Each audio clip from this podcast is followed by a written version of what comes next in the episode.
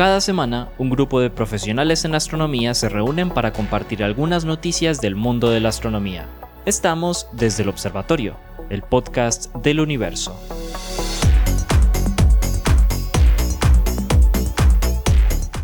Bienvenidos a un nuevo episodio de Desde el Observatorio. Este es el podcast de, que desarrollamos, profesores del pregrado de astronomía, que cabe destacar que es una iniciativa de los profesores del pregrado de astronomía y bueno, de ya varios episodios los acompaño a desarrollar este super proyecto eh, desde aquí de la Sergio Arboleda y con eso introduzco a mis compañeros del pregrado de astronomía, la profesora Lauren. Lauren, ¿cómo estás hoy? Hola, muy bien. Germán, Esteban, el profe Pablo y el profe Jorge Zuluaga y el día de hoy están descansando, ya saben qué tipo de descanso me hacemos referencia, Juanca, ¿sí? Eh, ¿Cómo estamos hoy? Muy bien, Muy bien. Excelente. Bienvenidos todos. ¿Excelente? Hoy, está- hoy hay- Bueno, por ahí. hoy hay, hoy hay- hoy hay combo. Normalmente siempre faltamos dos o tres.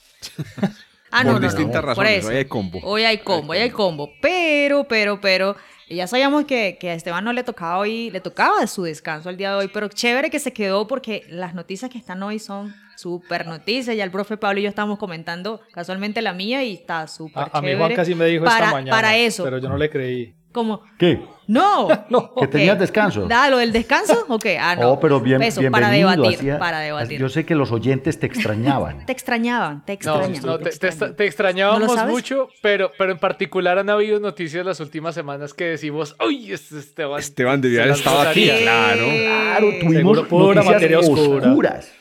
Pura materia No, pero esto, oscura. esto no se lo Eso, tenemos eso, que decir a él porque él escucha, él también es fiel oyente. del Si nos Fiel, ¿sí nos oyente. Sí, sí, Danieles Ah, a estudiar. De los 25. Eh, eh, no, por ahí ya retuitea, ¿Cómo? retuitea, ya los Esteban está- está sí. trinando. No lo Ay, puedo. María. Sí, señor. ¿Cuál tiene está Esteban? retuiteando. ¿Cuál colibrí bonito?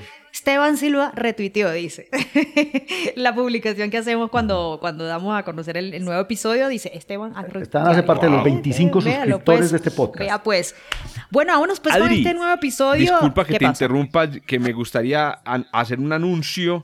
Eh, y es que el Dígalo, 16 de septiembre, porque como estos, estos Upa. podcasts salen con más o menos una o dos semanas de retraso, de pronto no olvidas el, anuncio. El 16 de septiembre vamos a estar, es un viernes a las 6 de la tarde en la fiesta del libro de Medellín. Vamos a hacer una, una- otro episodio en vivo Es- con todo el hijo del diablo mundo. O sea que prepárense para que busquen la actividad que va a estar programada en la fiesta del libro de Medellín, eh, que va a ser un episodio desde el observatorio en vivo. Excelente. Otro, otro, el en segundo, vivo, exacto. Sí, otro en vivo. Solamente que esta vez vamos a tener a Laura. Ah, no, no, no, no, Ahora no, vamos no. a tenerla el has dicho. segundo episodio con nueva integrante. Oiga, nueva, no ¿sí? ya. Laura O sea, ya es- ese, ese No, no, no, día, no. Bueno, es- obviamente, día, lo que digamos como- yo creo que deberíamos tener mucho cuidado ese día con los tiempos, que no nos vaya a pasar lo que nos pasó en Explora, que si éramos con un integrante menos y nos echamos como tres días hablando, imagínense en la feria del Sí, libro. sí, sí. Esto tiene que ser de una hora. Una Yo les hora tengo una propuesta, pero después lo discutimos para no interrumpirle más a a Adri. Bueno, bueno, bueno. Bueno, ya saben ahí, anotado. 16, y eso quiere decir que me toca vuelo. Me toca vuelo con. Medellín, nueva. Feria de las Flores, véngase desde ya. Ah, Ya bueno. hoy empezó, ¿no? En Santa Elena. Sí, ya tenemos Sí. Ah, actividades. bueno, vámonos de pues con la, con, la primera, con la primera noticia y a quien le corresponde es a Germán. Cuéntanos, Germán, ¿qué tienes Bueno, yo les tengo una de esas noticias que, que ya, ya saben que me gustan mucho. eh, Ah. Históricas, históricas, noticia histórica. Bueno, es, es bien interesante, pues los de- lo dejo a ustedes para, para que lo juzguen. Eh, la historia le, le puse como nombre eh, Buscando astrofísica en 2000 años de observaciones de Betelgeuse y Antares y otras estrellas, de hecho. Puse buscando y no puse encontrando precisamente para que ustedes decidan si, si, si solo fue la búsqueda y, y faltó, faltó la, la parte de encontrar. Bueno, este es un trabajo de, liderado por eh, un señor de apellido eh, Neuhauser de Jena, eh, de la Universidad de Jena en Alemania, junto con un grupo de otros investigadores también de astronomía, pero también de historia, eh, de, de donde, a ver si reviso, de Italia y de Estados Unidos. Entonces resulta que, eh, no sé, pues nuestros oyentes que tanto están pendientes de, por ejemplo, eh, alertas de Betelgeuse, porque Betelgeuse tenemos esta idea que puede explotar en cualquier momento, en cualquier momento, en los próximos 100.000 años, que para astrónomos eso es muy poquito Yo me levanto tiempo. y lo primero que me pregunto es, ¿será que explotó? ¿Será, será que Ajá. explotó Beetlejuice? O sea, uno Ya, ve para que se hagan una idea de la, del- de la longitud de las fiestas de las siestas de Esteban. ¿Quién dijo que me levantaba de una siesta? Entonces, Digo, no, no, pues que si, Qué pena, qué pena. si los anuncios no cambian cada 100 mil, sino cada 100 mil años, pues imagínense.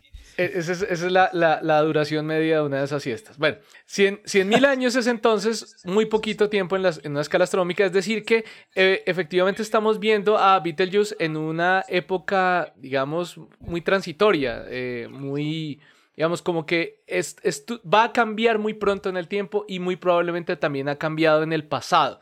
Y resulta que es que eh, las estrellas muy masivas, después de que terminan su hidrógeno, después de que salen de lo que llamamos la secuencia principal, eh, evolucionan y eh, se convierten a, en, en supergigantes rojas. Mm, Este paso es, muy, es relativamente rápido y cuando uno hace un diagrama estelar, el famoso diagrama de Hertzsprung-Russell, aparece una, un gap, una cavidad entre eh, la secuencia principal y cuando están en supergigantes rojas no es como si no hubiera nada, pero no es que no haya estrellas ahí, simplemente las estrellas que pasan por ese camino no duran mucho, ¿sí? Eh, de, de- de ser, de, ser eh, de estar en la secuencia principal a ser gigantes. Y eh, lo que ocurre es que estas estrellas pues expanden, se ponen más brillantes, después se van enfriando, por eso pasan de ser azules a rojas en muy poco tiempo, en, digamos en apenas pocos milenios.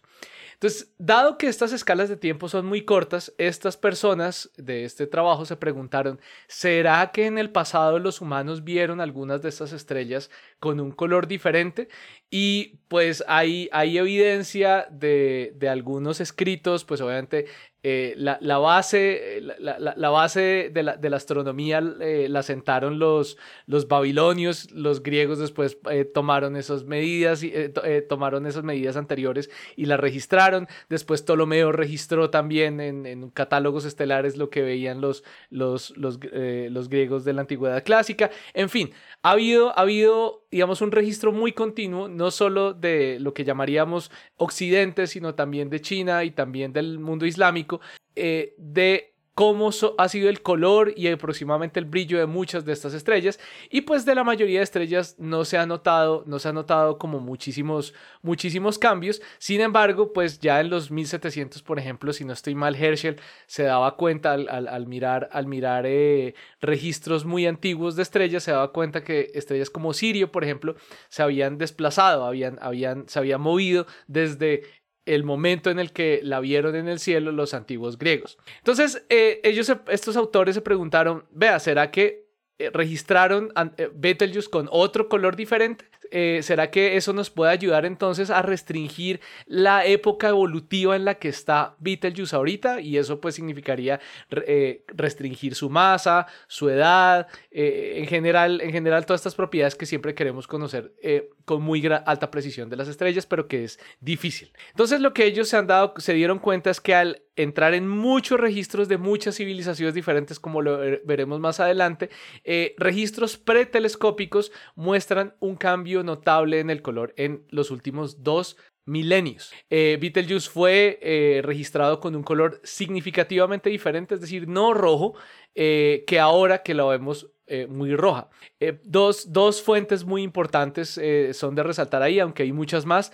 Fuente de un, un- historiador en romano, o digamos del imperio romano, pero parece que era ibérico, Higinus, y un astrónomo chino llamado Sima Qian, independientemente reportaron hace 2000 años que se parecía a Saturno, que se parecía en color a Saturno y Amarillita. amarillo amarillo, ¿sí? Eh, que cuando se hace un diagrama de, un, un diagrama no, sino se calcula el exceso de color, como lo calculamos los astrónomos, está muy, están muy lejos, ¿sí? Eh, no, no, no son fácilmente confundibles, está a lo que diríamos 5 sigma de diferencia eh, respecto a hoy. De hecho, también lo comparan en algunos momentos eh, con, con Vega y el, registro, eh, como les dije, es de, es de varios historiadores también romanos, de Ptolomeo, Germanicus, Manilius, Cleomedes, un montón de, de- registros aparte se han encontrado. Eh, y entonces lo que se encuentra es que Betelgeuse tiene, ha, ha tenido un cambio muy, muy dramático y en menos de un milenio ya vimos que ya se volvía, ya la gente lo comenzaba a registrar como una estrella roja. Entonces, eso significa que está menos de un milenio de haber pasado el, lo que llamamos el fondo de la rama eh, gigante roja, de la, de la Red Giant Branch. Entonces, hace un milenio estaba entrando y ahorita ya está roja. Sí, entonces estas, estas escalas de tiempo fueron astronómicamente muy cortas. Como humanidad hemos podido ver su vejez, su vejez muy, muy bien. Em, y entonces eh, ese, es, el momento en el cual pues esperamos pues eh, que, comience esa rápida evolución en color. Eso es para Betelgeuse y eso ha ayudado eh, los, con todos estos registros independientes chinos, romanos, en fin, lograron restringir em, una su, su masa a 14 masas solares a 14 millones de años em, de edad. Eso es más o menos, más o menos el, cómo lo han logrado restringir hasta ahora, con barras de error pues relativamente bajas para hacer astronomía. Y Antares, entonces también lo estudiaron, eh, encontraron un montón de registros, de hecho desde el antiguo Egipto a, pasando por Grecia, eh, los griegos le pusieron ese nombre Antares. Antares algunas personas lo interpretan como anti-Marte, Ant-Ares. Ares es el, eh, el, el, Marte griego, pero también Ant-Ares significa parecido a, puede significar parecido a, no anti, sino Ant-Ares parecido a Ares, y entonces ellos encontraron eh, también registros romanos, registros de un egipcio helenizado llamado Hefestión,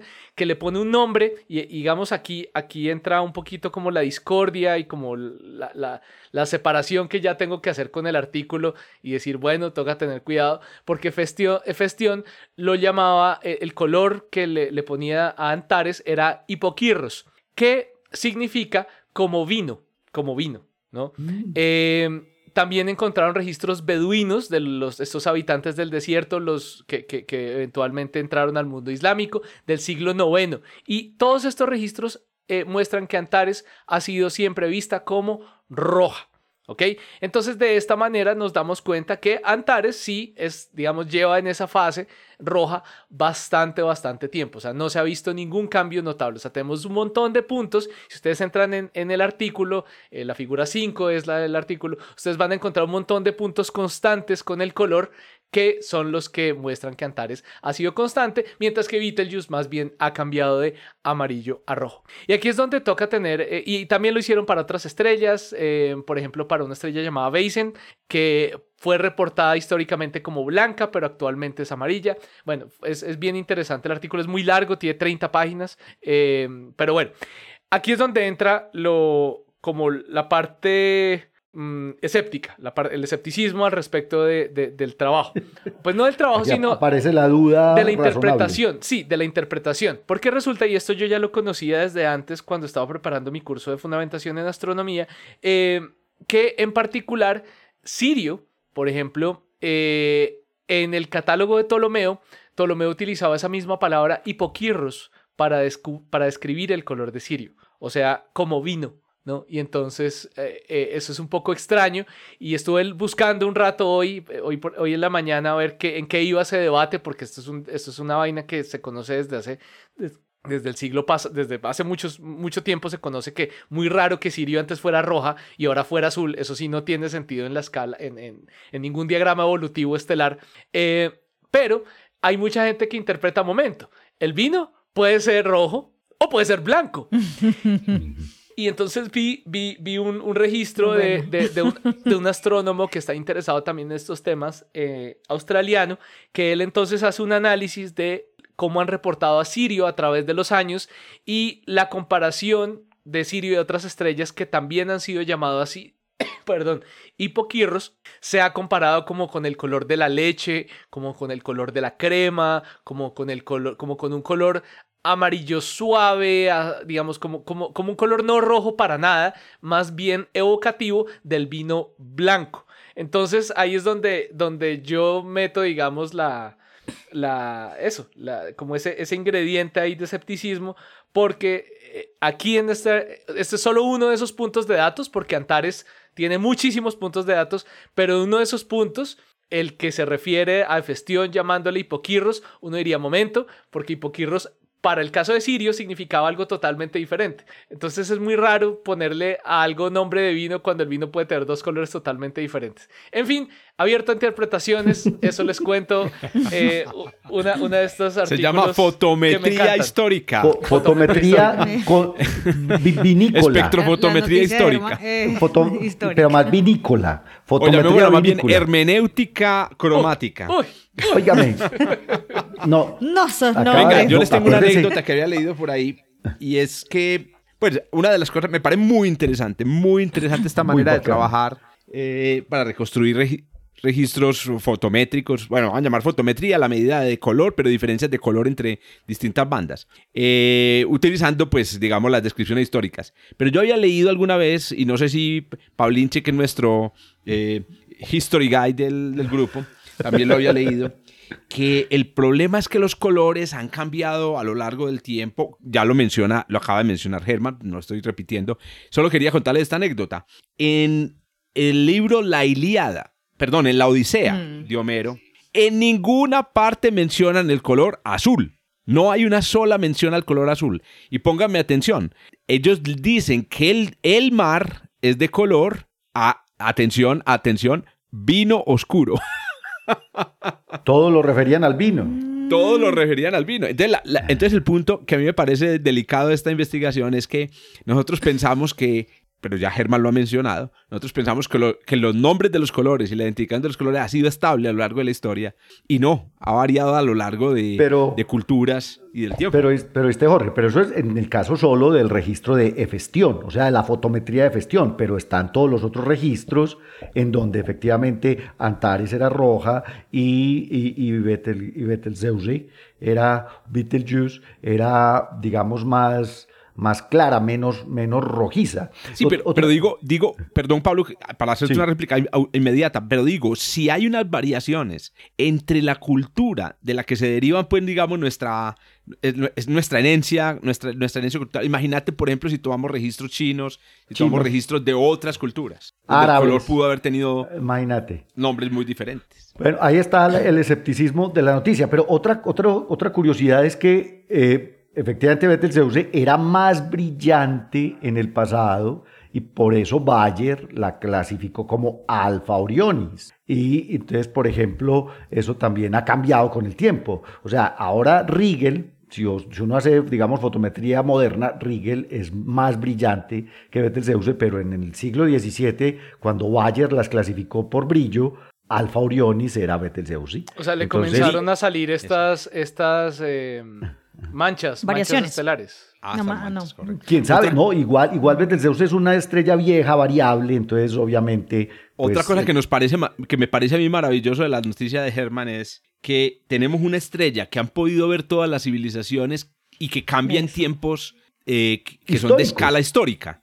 Ujú. ¿Sí me entienden? Es decir, Sí. eh, hemos Sí, que, podido... así- que, que la historia atravesó varias civilizaciones. Y, no, y, y que, y, que, y que es una estrella suficientemente brillante para notar esos cambios. Porque claro, pudieron haber, claro, hubo cambios, por ejemplo, obvios en la superficie de Júpiter, pero no podemos registrarlo.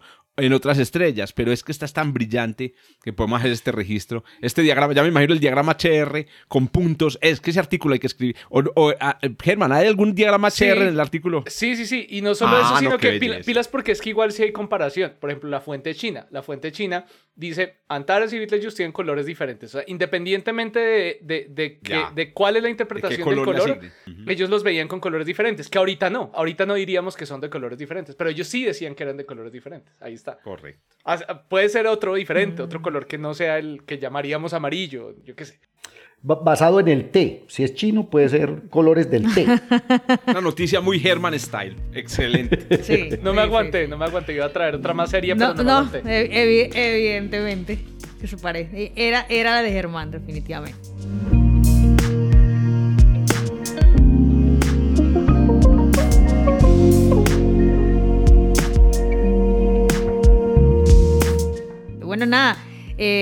Que sigue soy yo, sí, la que sigue la noticia y también una noticia que va bastante rara y que de hecho ya, como mencioné, estábamos discutiendo el profe Pablo y yo, pero eh, me dijeron que hay un experto aquí de supernova y es el profe Jorge, así que vamos a hablar un ratico, vamos a discutir, eh, a debatir. Bueno, nada, mi noticia tiene que ver con una investigación eh, de varios institutos, hay varios institutos súper súper eh, importantes, como el Instituto de Astronomía de Leiden, el, Instituto del Royal Observatory, el Observatorio Real de Bélgica, el Smithsonian, el Max Planck, sí, hay un montón de, de, investigadores. Principalmente voy a mencionar a dos, Tormer Scherner, que es súper famoso, ¿ok? Por, por este tipo de noticias, y un investigador del Observatorio eh, Nacional de Río de Janeiro, que fue el portal de donde yo vi esta noticia. ¿okay?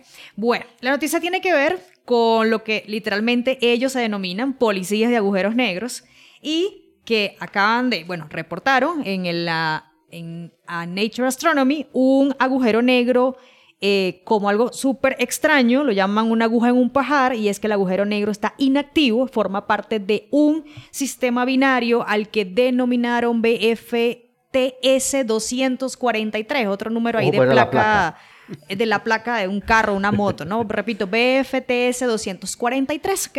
Sistema binario formado por una estrella azul de unas aproximadamente 25 masas solares y que tiene un travel companion, es decir, un, un acompañante que se estima que sea un agujero negro de aproximadamente unas 9 masas solares.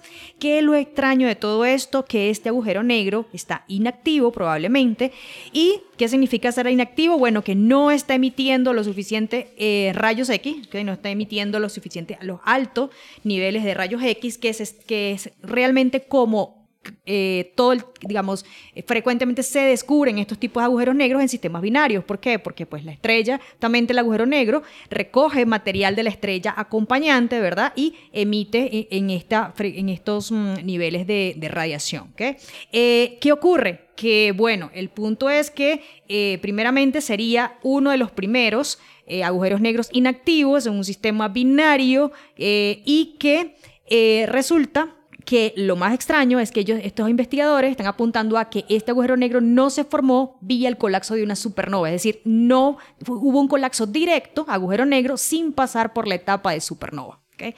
Eh, ellos a qué, a qué, mm, digamos, cuáles son las evidencias de que sí es un agujero negro. Bueno, primeramente tienen el periodo orbital de unos, ya lo tienen y tienen la excentricidad bastante circular. Esa es una de las evidencias de que probablemente sí es un agujero negro lo que está ahí.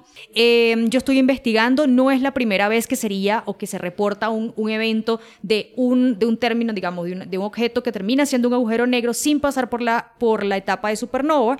De hecho, en el 2007, eso sí lo investigué el día de hoy, en el 2007 se reportó otro, se llama N, N6946, eh, y también en ese caso si hay una lectura directa del diagrama de luminosidad de esa estrella, y resulta que esta estrella que les estoy contando, la, del segundo caso, em, tuvo un brillo bastante, un pico de brillo en el 2009 y resulta que eh, no era comparable con la, con, con la etapa de supernova. El, hubo varios observatorios que buscaron a esta segunda evidencia, el Spitzer, Hubble, y resulta que tienen evidencias de que en un momento estaba la estrella y en otro momento ya desapareció. ¿okay? Entonces, em, estos mm, policías de agujeros negros pues tienen bastante evidencia de que sí, posiblemente, como repito, sí es un agujero negro, pero que lo extraño es que no haya pasado por la etapa de supernova. profe Palo y yo estábamos discutiendo de que cómo era eso posible. Em, pues resulta que eran bastante cercanos estos dos objetos. Y lo que hizo la estrella fue robarse automáticamente todo el material que estaba cercano en este sistema y hubo un colapso directo. Entonces, em, pues nada, es bastante extraño porque pues digamos como que rompe la digamos, lo normal dentro de la evolución estelar, dentro del diagrama de evolución estelar, y pues nada, eso es lo, digamos, como que lo extraño de, la, del hallazgo. Entonces, no sé qué opinan ustedes que es un hallazgo muy especial.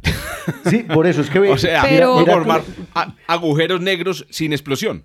Pero mira, mira, lo que, mira lo que discutíamos con Adri ahorita, y era, resulta que hay una parte del, del, del, paper, de la investigación, en donde ellos plantean que posiblemente la compañera de 25 masas le robó, o sea, no estamos viendo ya la etapa de intercambio de masa, no. le robó masa en un pasado anterior donde eran binarias de contacto, y entonces por algo, pues de alguna forma le sacó tanta masa a, esta compañera que Que el colapso fue directo. El colapso del núcleo fue directo y no había como material externo que explotara. Es que ellos lo dicen sin eyección de material o muy poca eyección, de tal manera que lo llaman un, De hecho, un black hole enfatizan de muy poca eyección. Exacto. Entonces, la pregunta pa- aquí para los evolucionistas estelares, Esteban y Jorge, que hizo su tesis del pregrado en supernovas, es ¿cómo puedo tener yo el colapso directo de- de- de- del núcleo para formar un agujero negro sin que haya efectivamente una explosión de supernova? Yo lo que pensé aquí es, ellos están dando, digamos, la, la, la hipótesis de que ya se le había robado tanta materia digamos, de las capas exteriores, que finalmente pues no hubo nada que explotara. ¿Qué dicen? Antes, ¿Qué antes dicen que, que- que se me olvidó, qué pena, ya, un momentico, se me olvidó decirles con todo que esto está, ellos lo apuntaron, este, este hallazgo está en la gran nube de Magallanes, ¿ok?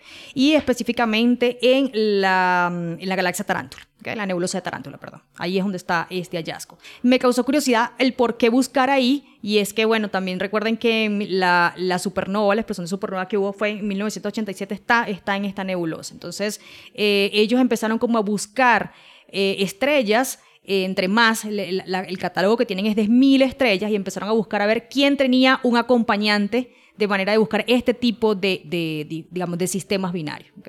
Entonces, nada. Hombre, a ver, en el, en el colapso estelar que, que, yo, que yo estudié pues como parte de mi doctorado, eh, lo que muestran las simulaciones es que la explosión es producto de la emisión de neutrinos. Entonces lo que puede suceder es que en, una, en un proceso de, de formación de este tipo de agujeros negros no se llegue al punto de, digamos, una neutron, eso se llama un proceso de neutronización explosiva que conduzca a la emisión de una gran cantidad de neutrinos que son los que realmente al final producen la, la explosión. Y hay una segunda parte y es que eso, eso que acabo de decir aplica especialmente cuando hay una fase previa de formación de estrellas de neutrones, especialmente aplica para las supernovas que se producen dejando como remanente una estrella de neutrones. Pero hay otra cosa que me parece muy extraña, porque la, formación de agujeros negros en el, eh, al final de la vida este- de, la- de estrellas supermasivas está eh, eh, induce, pues aparece una explosión también porque el agujero negro interior a la estrella eh,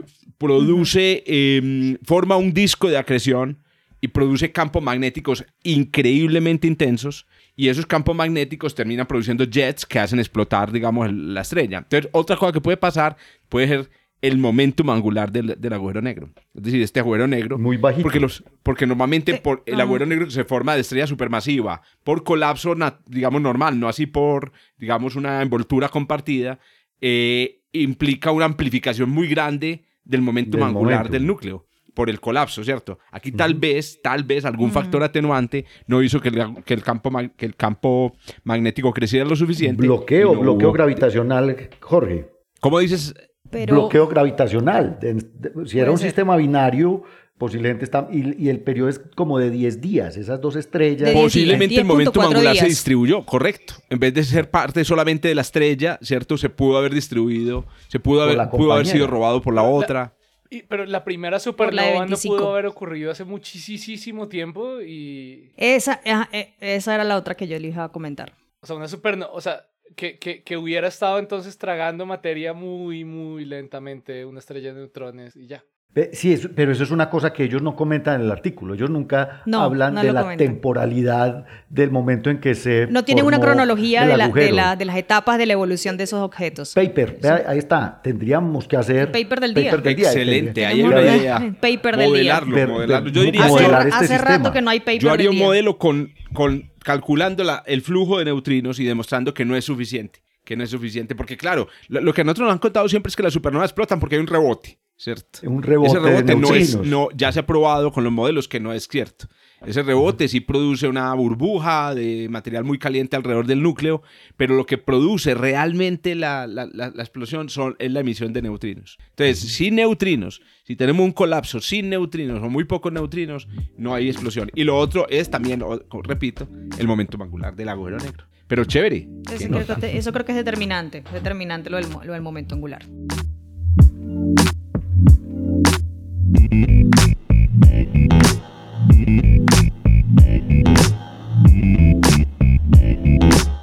Pues nada, ahí les dejo. Bueno, y les cuento que este episodio, este episodio está, está bastante dividido. Hasta aquí llegaron las noticias de astrofísica. Entonces empieza la parte de ciencias planetarias. No, no, no, está está totalmente dividido y le corresponde a Lauren iniciar. No, aquí voy a abrir el, el, debate para que todos hablemos. Otro, otro de debate. sí, porque pues. yo sé que muchos de mis compañeros aquí quieren comentar acerca de este eh, artículo también, porque es muy interesante eh, esa noticia.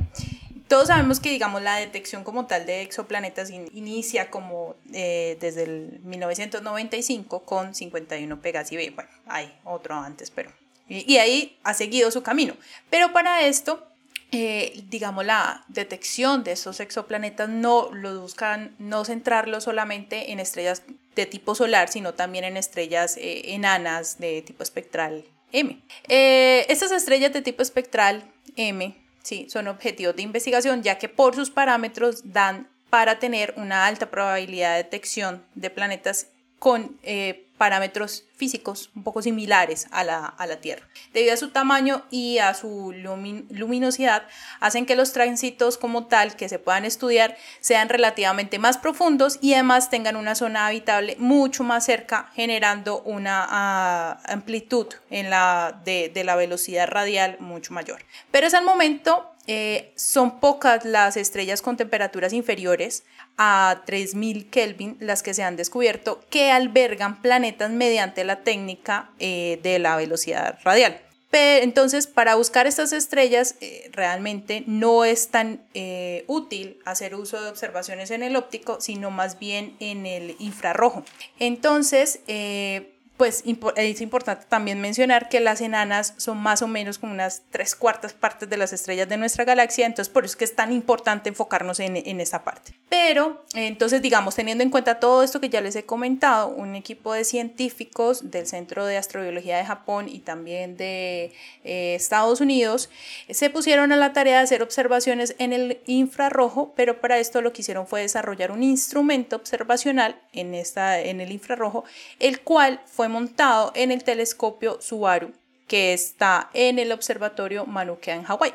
Eh, este instrumento como tal es un instrumento que tiene una resolución muy buena, pues de 70.000 y es un telescopio con gran apertura, pero además le incluyeron como la parte de la óptica adaptativa y todo este combo, digámoslo así, generó unas observaciones muy buenas en la parte de la velocidad radial para este estudio como tal eh, de la parte de las estrellas frías. Entonces, como un primer resultado de, este de esta investigación con ese instrumento en ese telescopio, lo que obtuvieron fue eh, la detección de, una, de un planeta que tiene una masa de cuatro veces la masa de nuestro planeta Tierra y entonces se clasifica como una supertierra.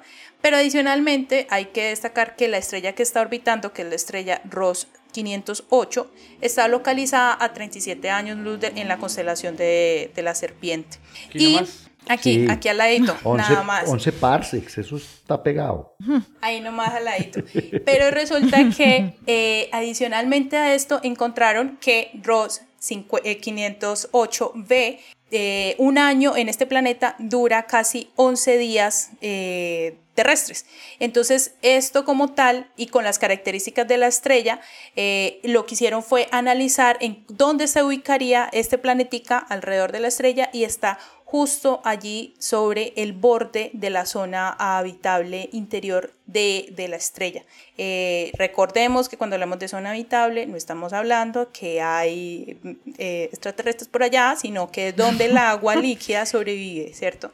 Pero eh, pues esto es un primer resultado de, de, los muchos que se van a tener con este instrumento en este semejante telescopio, porque es de 8.2 metros. Em, y es muy importante incluso aquí quiero hacer la, aclaración, tener que tener en cuenta que cuando se habla de la parte de la detección de, de planetas alrededor de otras estrellas, no es que los eh, eh, científicos hayan agarrado el telescopio, pusieron su ojito y están viendo la estrella, no es así.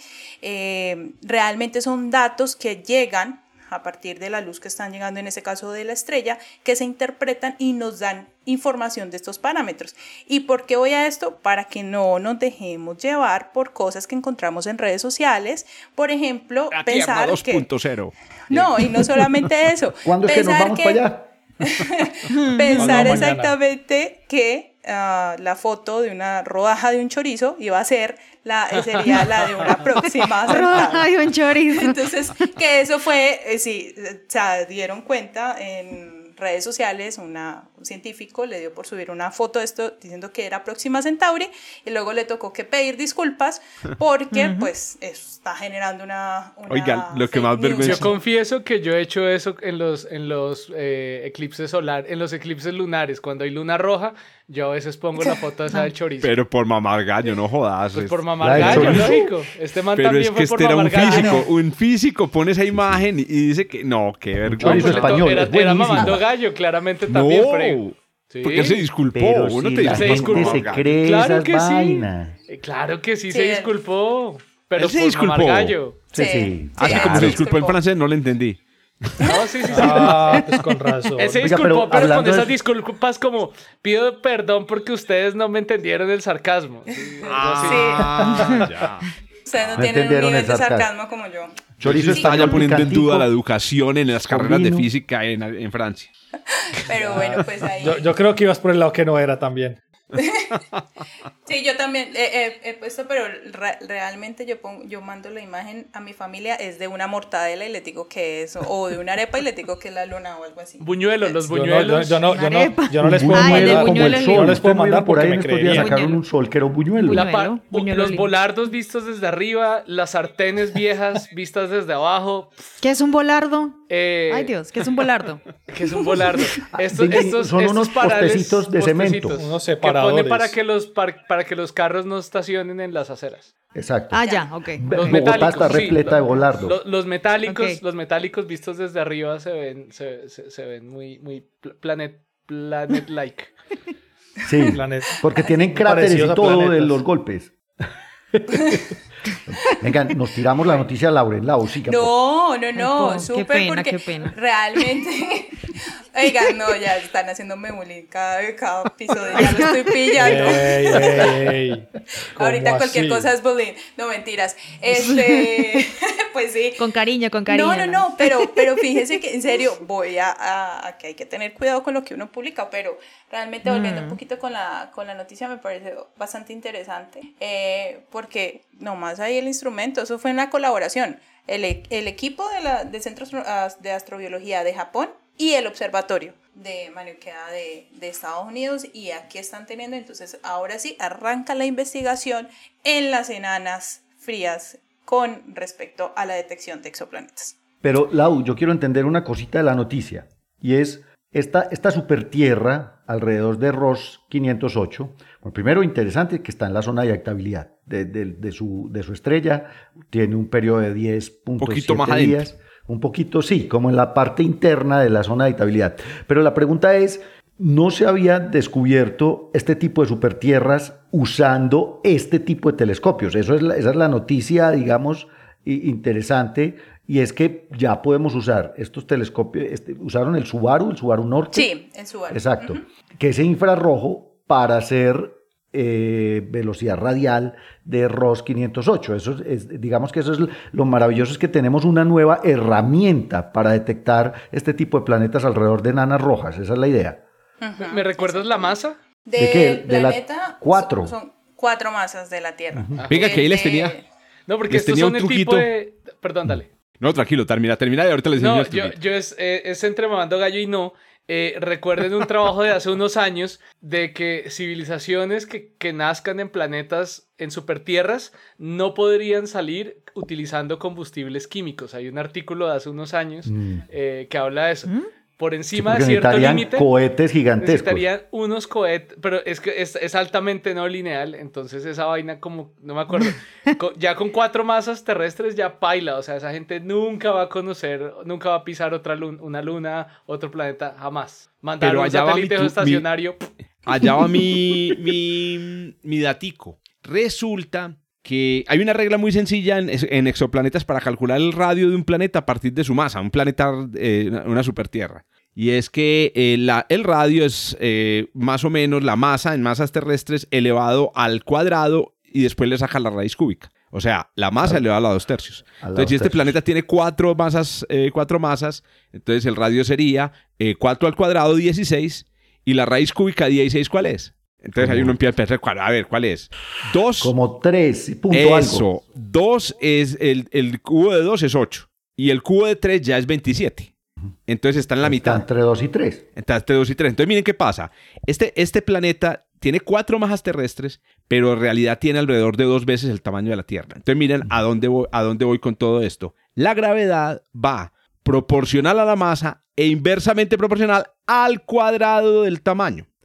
Entonces, ¿cuál es el punto? El punto es que en realidad este planeta podría tener una gravedad más o menos del mismo, de la misma intensidad que la gravedad de la Tierra, por su tamaño. Ahora, pero eso depende, de eso sí está hecho de lo mismo, ¿cierto? Eh, eh, sí, claro, hay unas, hay unas, hay unas pequeñas. Estamos asumiendo un planeta, un planeta con una composición Sí, similar. rocoso, rocoso, con hierro, pues, sí. Pero vení, yo tenía otra, otro comentario o- o pregunta para Lauren. No sé si ellos especulan algo, los autores de, este, de esta investigación, eh, si especulan algo sobre... Es que aquí estaba mirando y la metalicidad de esta estrella es de menos 0.2. Es, una me- es una medida Mucho más bajita que la del Sol.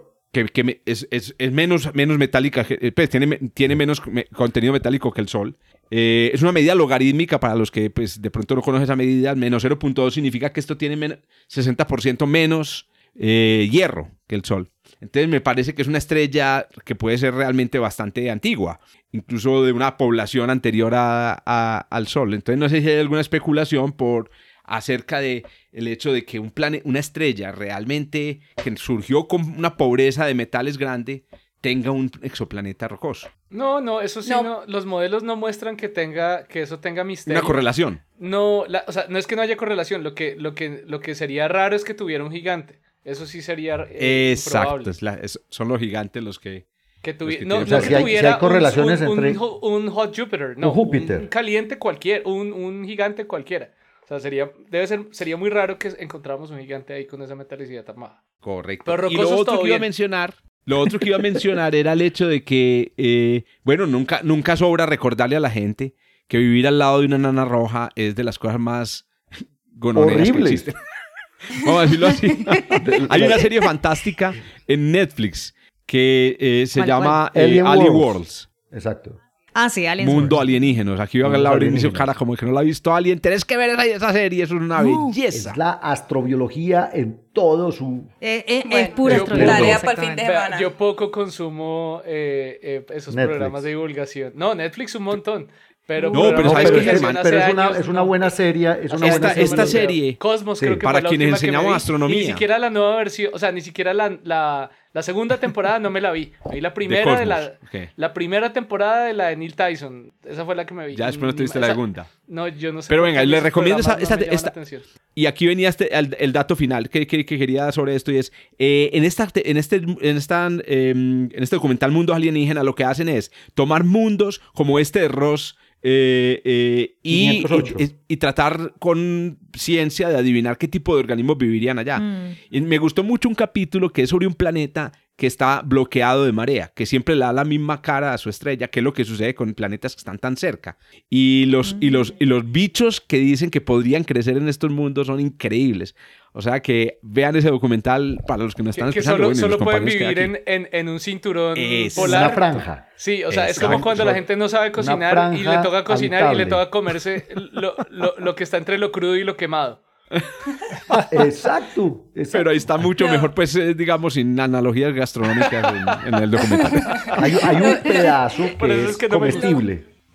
Entonces yo le agregaría a, la- a lo que dijo Lauren de la advertencia, cuidado con este tipo de noticias, siempre piensen, si es alrededor de una nana roja, no, eso ya está, eso está, eso debe estar muy tostado, o el tipo de vida que encontraríamos allá es vida muy diferente a como la conocemos en la Tierra. Oigan, Es que eh, yo- eso yo- es lo que y- ustedes y en estaban general uno puede asegurar eso. Pues eh, yo esperaría que el tipo de vida que encontremos sea muy diferente a la de nosotros porque no tiene por qué parecerse siquiera. O sea, no hay razón para que se parezca. No, si hay razones. Ah, Justamente. no, pero sí, aquí eh, obviamente no vas a encontrar vacas. No, no ¿Cómo vas a encontrar vacas, pero, pero encuentras cosas que pueden vivir en esas condiciones. Oiga, vení, ¿cuándo vamos a hacer el próximo episodio especial? El Adri, 16 de Adri, ¿cuál era el episodio especial que vamos a hacer? Ah, Eh, ya va, ya va, ya va, ya va. Ah, eh, de películas, películas. ya habíamos dicho. Películas. Eh, películas. O sea, entonces ya, ya, ya nos habíamos repartido varias. ¿Ah, Avatar, Contacto, Interestelar. Comprometámonos con las los hemos oyentes. mencionado. De hecho, el Anchor es el señor que nos está haciendo cara de que, ¿what? ¿Qué es Germán? Ah, ya habíamos dicho, el Anchor para eso es Germán. Entonces, prepárense para un especial de- desde el observatorio dedicado a la ciencia ficción. Germán todavía sigue como que, de las películas. Ajá, Germán está como el meme. No, en serio, en serio. Germán está como ¿Sí el te meme. acordaste? Le están ¿Sí te apareciendo ecuaciones. No, y- no, y yo sí me acuerdo que habíamos hablado, pero no me acuerdo cómo era el enfoque, pero listo. De hecho, No, el enfoque en era que tú ibas a ser el fiscal. Ibas a atacar todas las películas, las ibas a destruir. Ah, mientras no, eso nosotros... sí. Porque todo, em- todo empezó porque mencionamos a Avatar, que ya, Sí, ya salió la, la nueva, ¿no? Entonces mencionamos a Avatar, yo, le, yo te dije que, bueno, comenté de que para mí Avatar era una copia de la prin- bueno, de copia de principalmente la princesa Mononoke, y dijiste, no, de la princesa Mononoke no, de un montón más, ¿eh? Y entonces dije, bueno, listo, episodio especial, Listo. película. Entonces, ustedes me mandan la lista, ustedes me mandan la lista Exacto. de películas y yo pido Y permiso en el trabajo para un día sentarme para verlas todas de un trancazo. ¿Cómo así? Listo, va para esa pues. sí, bueno, bueno, bueno.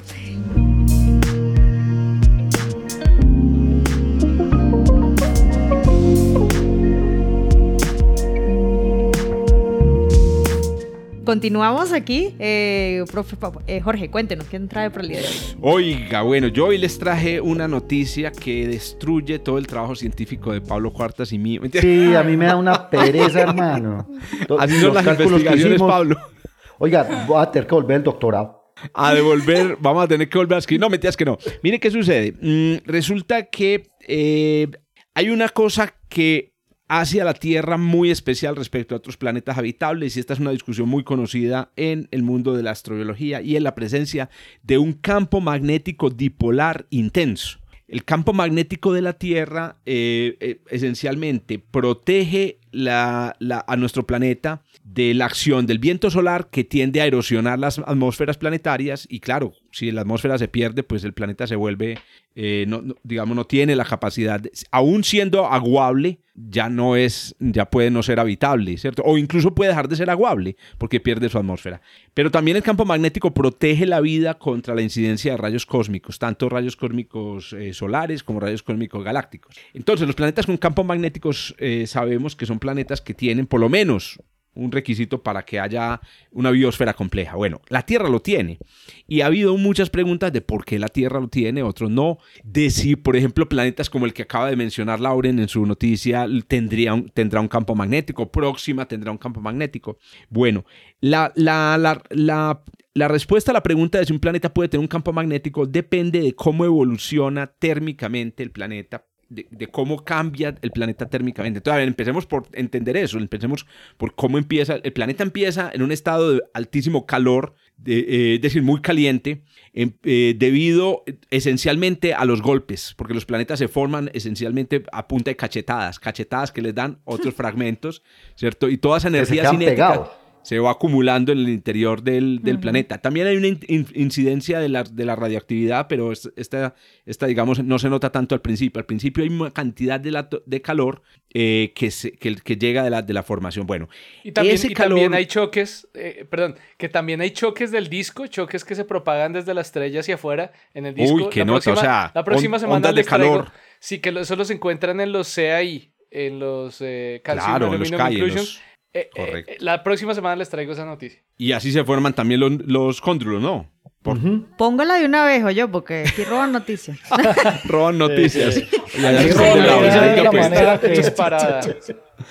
Venga, pues yo les cierro este, este- esta pena, pequeña introducción para decirles entonces, ¿qué sucede? Este, este, este altísimo calor hace que los planetas que están hechos de roca y de, de hierro como la Tierra, como Marte, como Venus, adquieran un, un- pues tengan un interior, el núcleo del particular líquido. Y ese interior líquido de hierro que lo tienen posiblemente todos los planetas rocosos del sistema solar, un interior núcleo. Venus, Mercurio, la Tierra, la Luna, Marte. Todos tienen posiblemente una componente líquida en el interior. En ese interior, en ese, núcleo líquido, se producen, eh, por eh, la salida de calor desde el interior, se producen corrientes convectivas y esas corrientes convectivas dan lugar finalmente a un fenómeno que se conoce como el efecto dínamo. Es un fenómeno de amplificación. Cualquier pequeño campo magnético que haya en el núcleo se amplifica hasta alcanzar dimensiones colosales. Pero ¿qué pasa? Resulta que mm, eh, la intensidad del campo magnético de un planeta requiere, para que tenga un buen campo magnético, requiere de que el efecto dínamo sea realmente poderoso. Y hay una condición que tiene la Tierra que no la hemos podido verificar en otros planetas y es la presencia de un núcleo sólido en el, en el centro. ¿Y por qué el núcleo sólido ayuda? Entonces me imagino que todos ustedes sabrán por su cultura científica que la Tierra entonces tiene un núcleo de hierro, el centro está sólido y la parte externa es, una especie de mar de hierro que rodea ese núcleo sólido. Como un aguacate, ¿cierto? Una pepa eh, dura y una pepa que es más bien como gelatinosa alrededor. Bueno, ¿qué pasa? La clave del, del núcleo, del campo magnético de la Tierra es el calor extra que viene de la condensación del hierro sobre la superficie del núcleo sólido. O sea, no solamente el calor que, está ahí viene de la formación de la Tierra, sino que cuando el hierro se condensa, se genera calor. A ese calor se llama calor latente de solidificación. Y es muy curioso porque ese calor es el que sale por detrás de las neveras. Cuando el agua se congela, ¿cierto? Libera una cantidad de calor ni le dijo el diablo. Es muy curioso. Inclusive cuando el agua sube por la atmósfera y forma nubes, se genera mucho calor por la condensación. Ese es el calor que hace que la Tierra tenga un campo magnético, bueno, representa más, más, de la mitad del calor que hace que la Tierra tenga un campo magnético intenso. Entonces, para que la Tierra tenga un campo magnético intenso, tiene que tener un núcleo sólido. ¿A dónde se conecta esto con el trabajo que hizo Pablo en el doctorado con, en colaboración conmigo y otros colegas? En que todos los modelos que teníamos de la evolución térmica de la Tierra, que están basados en evidencias de medidas del campo magnético pasado, apuntaban a que el núcleo interno sólido de la Tierra se había formado hace aproximadamente unos 2 mil millones de años es más o menos el tiempo. Nos daba. Yo estaba viendo las figuras, de hecho, en la clase de ciencias planetarias estos días, son como 1.700 millones de años. Exacto, y incluso aquí la estaba viendo en estos dos papers. Nosotros publicamos dos papers que a propósito tengo el orgullo de decir que son papers que han sido muy exitosos, afortunadamente, porque son modelos muy, fuimos muy juiciosos a hacer un modelo del interior y de la evolución del campo magnético de la Tierra. Lamentablemente nos equivocamos en el dato, porque resulta que el paper que les traje hoy es un paper que mm, hizo medidas. Es que, ah, ¿cierto? Las medidas, hermano, matan, medida mata, mata, mata modelo. Estas son medidas que eh, hicieron un grupo de investigadores de un montón de, eh, instituciones. El primer autor eh, es de la Universidad de Rochester, aunque tiene nombre chino, Tingong Shu. Em, pero también hay gente ahí que tiene pues afiliación en la Academia de Ciencias de China, etc. Esto es un paper que fue publicado en Nature Communications. Bueno, el caso es el siguiente. Hicieron medidas de la intensidad del campo magnético en rocas del periodo que se conoce como el periodo cámbrico, hace alrededor de unos 550 millones de años. El periodo cámbrico es muy especial, yo no sé si ustedes recordarán, porque es el periodo en el cual eh, ocurrió algo muy especial en la historia de la vida de la Tierra y es que ocurrió una gigantesca diversificación, diversificación de tipos de organismos. Ahí surgieron los, los, casi que el modelo de animales que nosotros somos ¿cierto? Animales que son eh, simétricos lateralmente. Ahí surgieron las bocas, surgió el ano, ahí surgieron los animales de antes del Cámbrico, eran animales muy simples. Entonces, a mí me pareció inclusive, para todos los que estamos aquí conectados, incluso una coincidencia muy interesante. Bueno, hicieron la medida y descubrieron lo siguiente. El descubrimiento es súper elemental. Incluso me pareció muy interesante porque el paper es un solo punto. Un solo punto. Y resulta que encontraron que alrededor de los 550 millones de años hubo un salto en la intensidad del campo magnético por un factor de 5. El campo magnético saltó 5 veces en el lapso de unos cuantas decenas de millones de años. No veo a nadie desmayándose aquí, pero deberían de estar desmayando. pero sí, porque no, pero nosotros tenemos el salto, Jorge, nosotros tenemos el salto también el modelo, pero más atrás en el tiempo. Hace dos mil millones. ¿Qué ibas a decir, pero, pero que con salto te referís a que se repitió cinco veces o salto no, el factor de la intensidad. Se incrementó. La intensidad del campo magnético pasó del orden de unos 10 microteslas, que es la intensidad promedio, a, a órdenes de magnitud, no a los órdenes exactos, a la intensidad actual, que es del orden de 50 microteslas. Sí. Todos los VHS se borraron. Bueno, y entonces, entonces ellos se preguntaron, ¿qué pudo haber producido ese salto? Y bueno, como lo, lo acaba de decir Pablo, todos los modelos que hacemos, las personas que trabajamos en modelos de la evolución térmica, se muestran lo siguiente. Miren, el campo magnético de un planeta arranca alto ¿cierto? Un planeta como una supertierra arranca alto, a medida que va pasando el tiempo va bajando porque el calor del interior, pues el planeta se va, se va enfriando, pero cuando se forma el, interior el núcleo interior, arranca esta nueva fuente, calor latente, y eso dispara el campo magnético. Entonces, Paulinche, lo que nos toca modificar ahora en nuestros modelos de evolución térmica es, que parece ser que el núcleo se formó más hace, hace menos, porque nosotros lo que hacíamos en nuestros papers es calcular la evolución térmica de otros exoplanetas partiendo como modelo de la Tierra.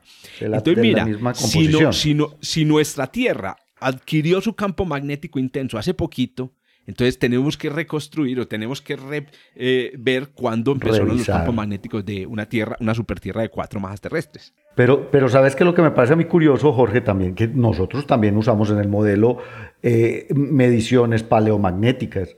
Sí, ahí está el punto, Paulinche, y es que hay, una, hay, un, hay un hueco hay un espacio que está alrededor de los 500 millones de años que está llenando este paper. Este paper yo había, toma medidas. Yo había leído, yo había leído uno de, de, ya se me olvidaron estos dos eh, increíbles autores que referenciamos tanto en nuestro trabajo. En ah, Christensen. Christensen y Olson. Olson y Christensen. en donde efectivamente acercaban más la formación, el surgimiento del núcleo interno. Pero, pero ya no, pero era, no, era tanto como 500 millones de años. Sí, imagínate. Eh, imagínate. Entonces, bottom line, y para todos, para que lo lleven para la casa, para que hablen de esto el, resto del fin de semana, porque están escuchando esto un sábado. Miren a su alrededor, cojan una brújula, pongan una brújula encima de la mesa. Eso es nuevo. La Tierra no tuvo eso, ese campo magnético tan intenso no lo tuvo siempre. Empezó más o menos hace 500 millones de años. Y aquí agrego la componente como es especulativa y aquí este sería el tercer paper de la, del, del, ¿Qué relación pudo haber tenido el surgimiento del campo magnético de la Tierra con la diversificación de la vida en los océanos En el Cámbrico. Uh, me parece que es una cosa bacana de estudiar. Mira que pega, pega porque el, el fanerozoico, que es la era de los animales, inicia más o menos hace 540 millones de años y es el surgimiento de toda esta diversidad eh, biológica en los océanos. Sí, eso es correcto. Increíble. Muy, bien. Pero eso tiene cara de que, de que hay como un valor intermedio de campo magnético que conduce a esa explosión o sea que si hay ya mucho campo magnético es como ya, ya no recibimos radiación ionizante que genera mutar, mutaciones. Y si el campo magnético es muy bajito, entonces todo nos lo tuesta. Cero, cero variedad. Segundo paper del día, ojo pues. Usted está diciendo una cosa ahí súper interesante porque esto podría ayudar a decir lo siguiente. La vida no necesita necesariamente un campo magnético intenso. La vida compleja, la vida, de, digamos, eh, de, eh, visible, multicelular, muy compleja, tal vez sí. Pero estamos especulando naturalmente. O sea que podríamos tener planetas con un campo magnético pecuecunchis de cinco veces menor que con una atmósfera que, la, la cara de Laure. Y después y después tener planetas con campos magnéticos intensos que sí dieran lugar a organismos mucho más complejos. Muy bien. Ya lo pues ahí les dejo pues.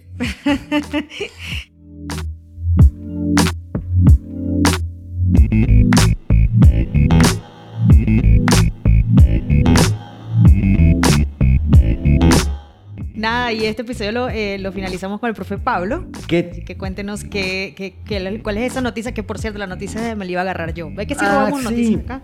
No, sí, en serio. Y, y la de la. Yo le voy a confesar que yo las noticias nunca las revelo en el grupo de WhatsApp nuestro. No, no, no, no, no. no, yo, pero yo, es importante a duras penas les doy likes. En, a veces ni siquiera la veo y no le doy like. Ni le... Para que ustedes no, digan, ay, está buena. Que, es que no aparece. Pero vean, esta noticia, esta noticia se la tengo que agradecer a Jorge porque me vio embalado. Yo iba, yo iba a dar la de la supertierra. Pero Lauren se adelantó. Y la otra que tenía era un modelo de formación Germán que tenemos que revisar, pero un modelo de formación planetaria que era un ladrillo.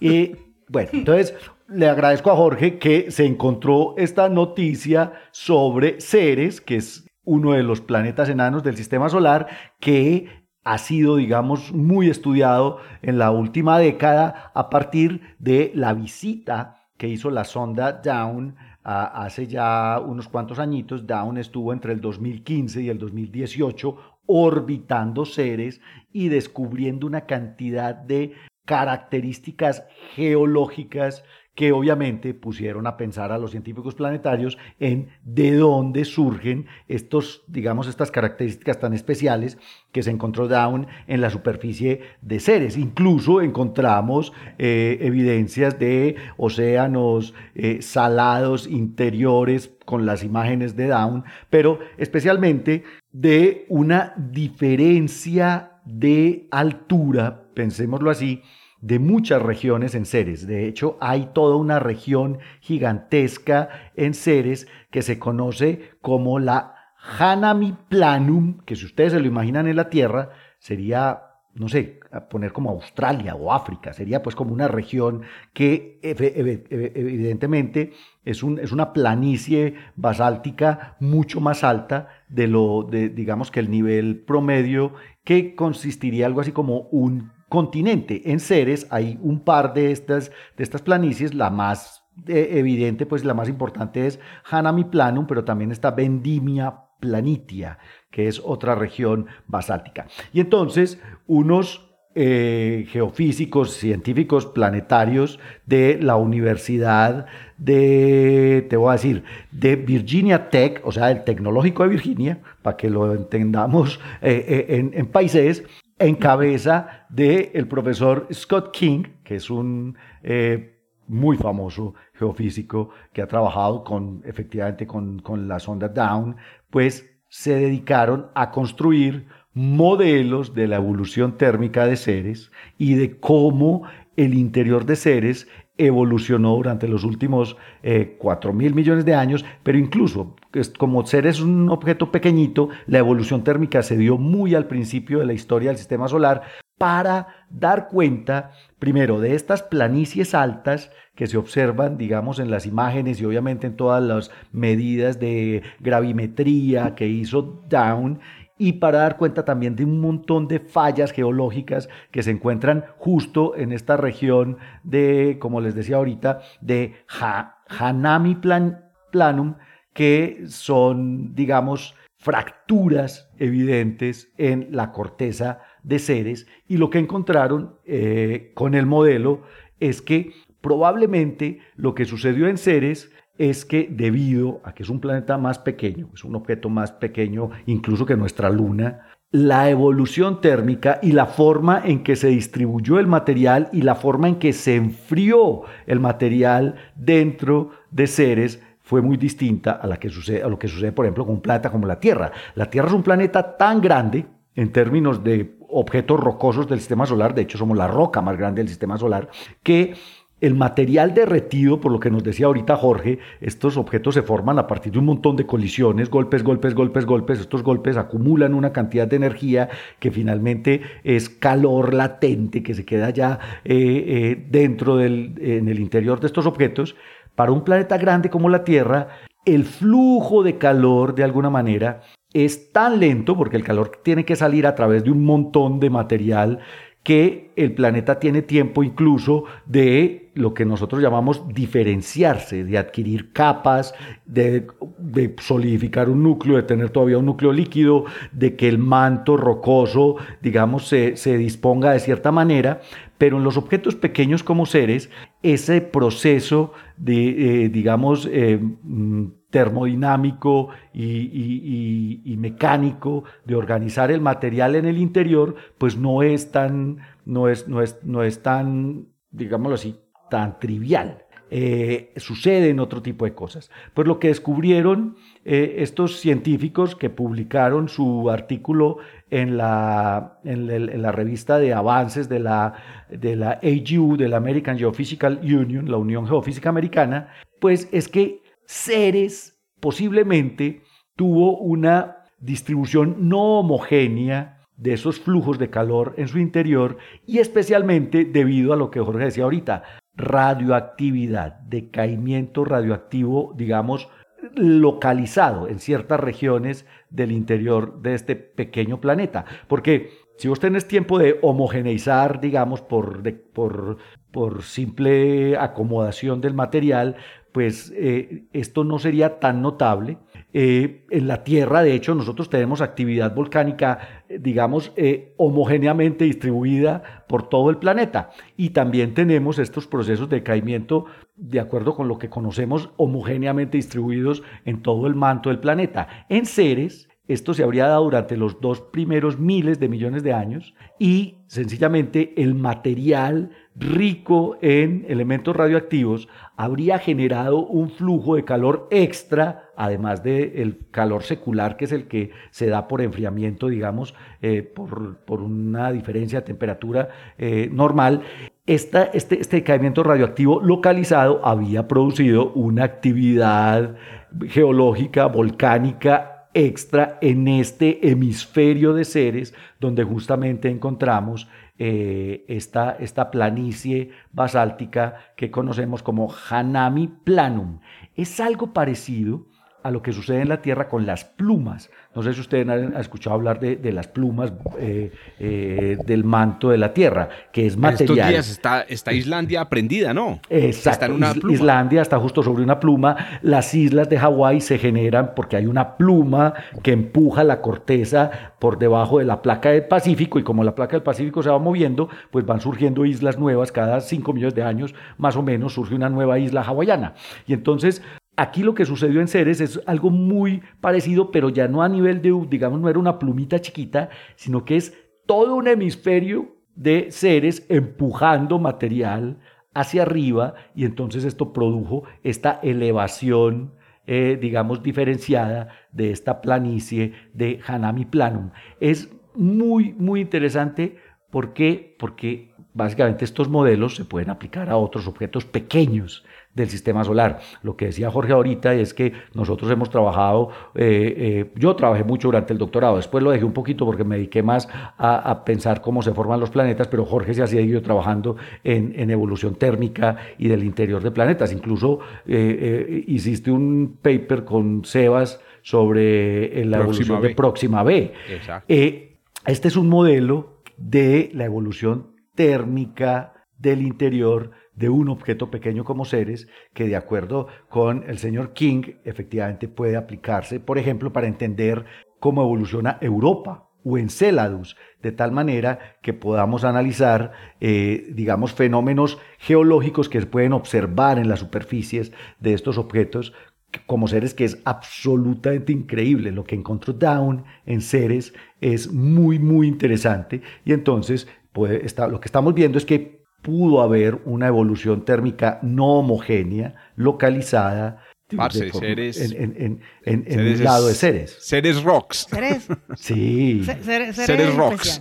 Es una maravilla este enano y nos está enseñando mucho de cómo evolucionan estos objetos en el sistema solar. Muy interesante el paper. Gracias, Jorge, por eh, darme la, el empujoncito ahí, pero que me pareció maravilloso. Bueno, súper interesantes las noticias de hoy. Este, ya nos vamos a despedir, pero no sin antes eh, recordarles a todos que todos estos eh, papers eh, los ponemos debajo de del link de las, es nuestro link de memorias, así que los pueden consultar, esa es la idea. Nosotros lo que hacemos aquí es intentar llevarle la mejor manera posible, digamos en palabras fáciles, este, la mayoría son artículos ya publicados y bueno, nada, les dejamos las los enlaces para que puedan leer, de donde puedan leer algún enlace para leer, y también las fuentes originales. Y también recordarles el episodio especial que vamos a tener el 16, así que no... De no, septiembre. no, no, no. 16 de, septiembre. 16 de septiembre. Falta todavía, pero para que lo apunten ahí y no se les vaya a olvidar. Yo, yo quiero ahí disculparme porque yo soy el curador de esas memorias y a veces se me, se me atrasan mucho. Entonces, a los que no han encontrado los papers, es culpa mía. No culpen a Laura, no culpen a Germán, no culpen a Pablo, que yo. no, no, tranquilo, no Bueno, nada, y con eso nos despedimos por el día de hoy. Así que nos vemos y nos oímos en una próxima e edición. Chao, chao. Chao, chao. Chao. Gracias por escuchar desde el observatorio. Encuéntranos en Spotify y muchas más plataformas de podcast. A los micrófonos, Jorge Zuluaga, Adriana Araujo, Esteban Silva, Pablo Cuartas, Lauren Flor, Germán Chaparro y Juan Carlos Muñoz. Producción y edición, quien les habla, Josué Giraldo, pregrado de Astronomía de la Universidad de Antioquia.